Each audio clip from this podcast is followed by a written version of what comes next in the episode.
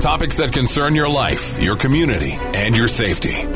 This is 5 Info on Arizona's news station, KTAR News 923 FM. Here's what you need to know. Thank you for joining us for another edition of the 5 Show. I'm Jamie Rothschild, the host of the show, joined by Ed, our ever patient producer.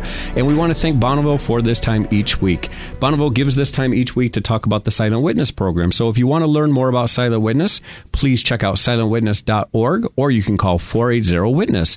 Silent Witness is a program dedicated to making the community safer. So if you have any information about an unsolved felony crime, please reach out, give the information anonymously, and you could get cash. Most importantly, you're you're making your community safer. So thank you again to Bonneville and most importantly to you, the listening audience.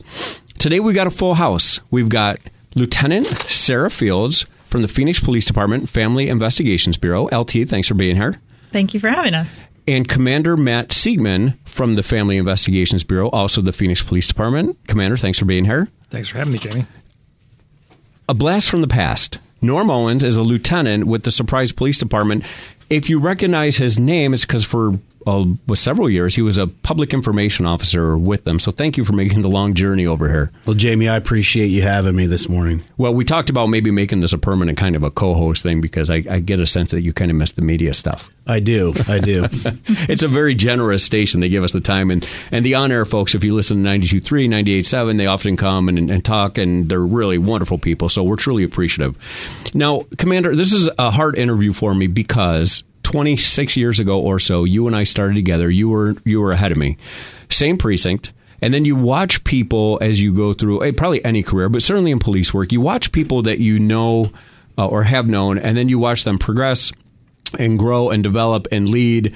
And now they're in positions of leadership. So all my stories are from 26 years ago. But since that time, you have a reputation of going in, having a solid work ethic, and making places better that you is that something that whole leadership and that approach to leadership is that something that you've continually worked on because I didn't know that side of you when we worked together. No, and you know once you throw out the term 26 years ago, I start to feel how old we are on the department. But quite honestly, Jamie, ab- about it, um, my first experience uh, taking over a unit uh, and redeveloping it was challenging, and it took a lot of people a lot of time to to iron out some of the kinks that were in that particular investigative unit. But once we did, uh, you could see the whole turnaround as far as the employees, the types of cases we were working on, the sound investigative principles that we began to employ. Once that was over with, though, someone always is always going to reach out to you of hey, we've got this issue. Uh, you know, thankfully, I've done that a few times on the department, and sometimes it's it's big overhauls, and sometimes it's it's just little tweaks. Uh, I was quite fortunate when I did get promoted to commander uh, to be brought into the Family Investigations Bureau, where I've had a couple different stints there as a sergeant and as a lieutenant there. Thankfully, we didn't have too many uh, major issues uh, that we had to address but those issues that we did address were relatively minor, and, and you know, uh, it's a it's a good place to work. One of the things that I like to say to people is reputations are earned. In your case, that's a good thing. In my case, probably not as much. Uh, I think that people know your work product, know your reputation, they know uh, what solid performers are, and those who lead, develop, train, and, and treat people uh, who they have the, the honor and the privilege of leaving but you didn't start out. I mentioned 26 years ago I met you, but you had a career before then. I really didn't. Can you talk a little bit about what you did before you even became an officer and then what led you to do that? Uh, sure. Um, so I grew up in Chicago. I think uh, you probably remember that about me. Uh, and I lived in Chicago for the first 25 years of my life. I was going through um, my undergraduate degree and then decided to stay on uh, after my undergraduate degree and continued and got my master's degree. And I learned a lot about uh, research. Uh, my graduate thesis was done with the Chicago Police Department, Chicago Police Department's Bomb and Arson Unit, and it really got me interested in research. That research project with uh, Chicago PD catapulted me into my first big job outside of um, my master's degree. And I worked for Harvard University uh, on a research project in Chicago. Uh, it was called the Project on Human Development Chicago Neighborhoods, and it kind of got my foot into the door and put me at a crossroads as far as my career goes. Uh, I was studying to become either a federal law enforcement or local law enforcement, but after I got that research uh, background and working with Harvard, uh, I came really close to going and pursuing my doctorate at Simon Fraser University in Vancouver, uh, Canada. One thing led to another, and I decided that um, I wasn't quite ready for that to go back to school, and I began testing with local police departments in Chicago, Chicago PD, and I got some really good friendly advice from my best friend's father, who was a longtime Chicago police officer. And he told me that I should seek out different departments to test for rather than stay in Chicago. Uh, I began doing research on police departments that had a good reputation throughout the country, and Phoenix Police Department's name kept coming up. And so I came and tested with them.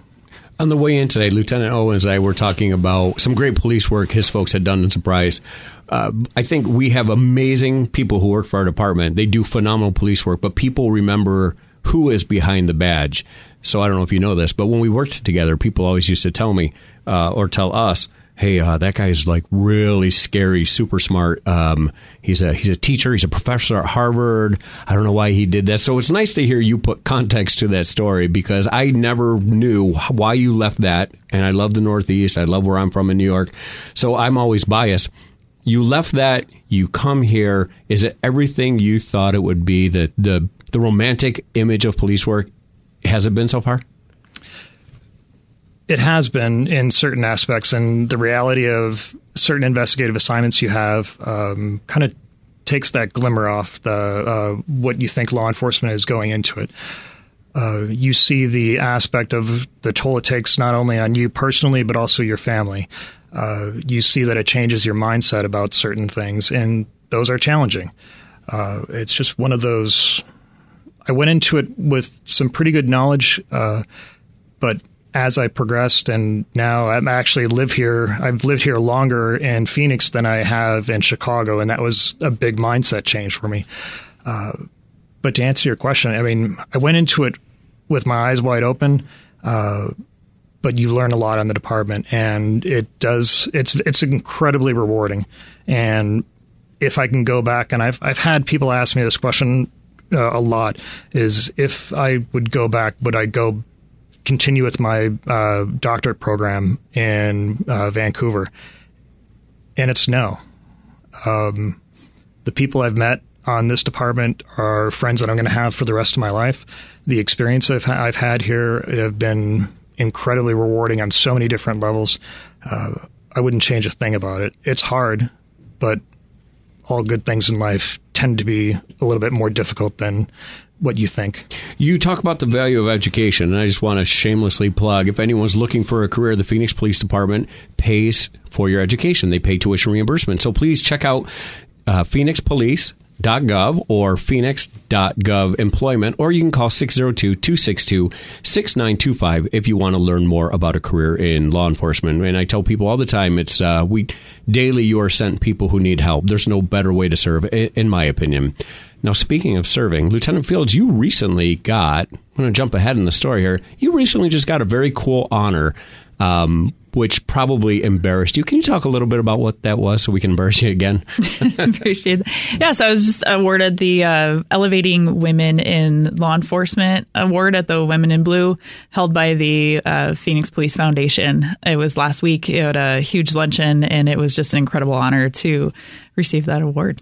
And can you talk a little bit about what, because the reason you were given the award, or one of the reasons, it's not probably the story that people would turn on TV to see, you know, solving a crime, but really it kind of is. What was it that prompted that award, or one of the things?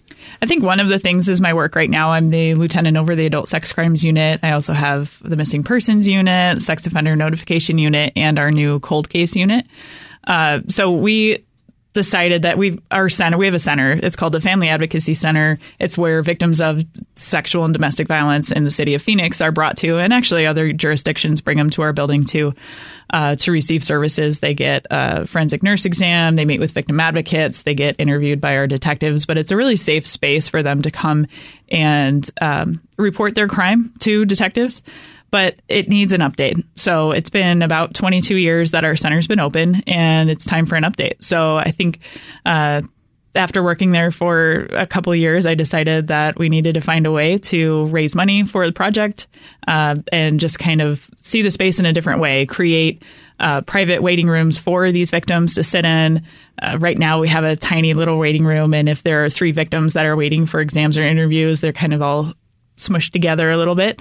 Uh, so it's just time for an update. So we went through the process and I found quotes and the Phoenix Police Foundation is in the middle of a huge uh, capital campaign right now to raise funds for our victim center, and uh, I think that was a big, a big uh, reason for the award. And that would have been very easy for you to assign or delegate or or get out of doing. And I'm using air quotes, get out of doing. Uh, but there's no more boisterous advocate for the men and women who investigate these unique crimes than you and Commander. And and it takes a very special, uh, dedicated, uh, trained, compassionate mind to do those investigations. Right now, you have the opportunity to talk about the men and women who investigate those specific crimes. What would you say about their character? Or what would you say about the work ethic? Because I know you're incredibly proud of them. Absolutely, and we're blessed to have such a great team. Uh, everybody is very carefully chosen. Uh, they've gone through trauma informed training.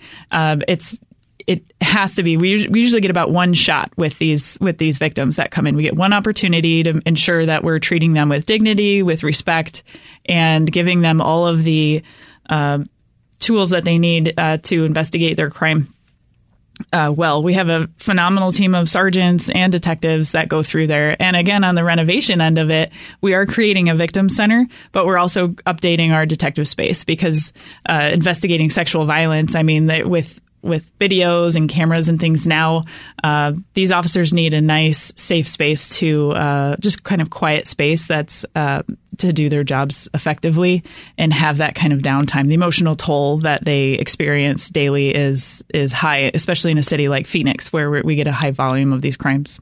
And I, and I recognize, and congratulations, by the way, for the award. I recognize that was captured for a certain reason, but you have a history of throughout your career being dedicated, leading, taking on the hard challenges. This is this is not the first time you did this, so I appreciate the fact that you did it for the folks who are investigating these crimes as well as the victims of these crimes. It just makes me very incredibly proud of of the service that you provide. I'd like to ask you both a question before we close out, um, Commander.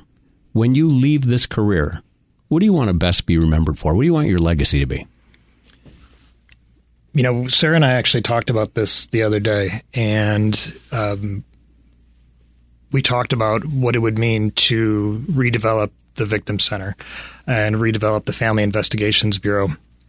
That would be one of the uh, achievements that that I would be most proud of is being part of the team that that created the victim center and and developed it into what it should be for not only the victims but the detectives. But realistically is you know when my when my career is over in 5 years that I look back and I made some sort of impact, uh, and there's that one person that I helped, uh, or that team of people that I, that I've helped. Uh, and leaving behind functional units uh, for the next generation of, of officers and detectives. Uh, that would be the thing that I would be most proud of is is having that legacy and that reputation of being someone who who did this and took on the hard work. I already have Andy help me through training. I appreciate that. Lieutenant Fields, I'm going to hold that question to the next interview if you're willing. I just want to take this opportunity to thank everybody for listening. Thank you to Bonneville for this time, and thank you to Lieutenant Fields and Commander Siemen for all they do and for joining us today. Until next week, stay safe.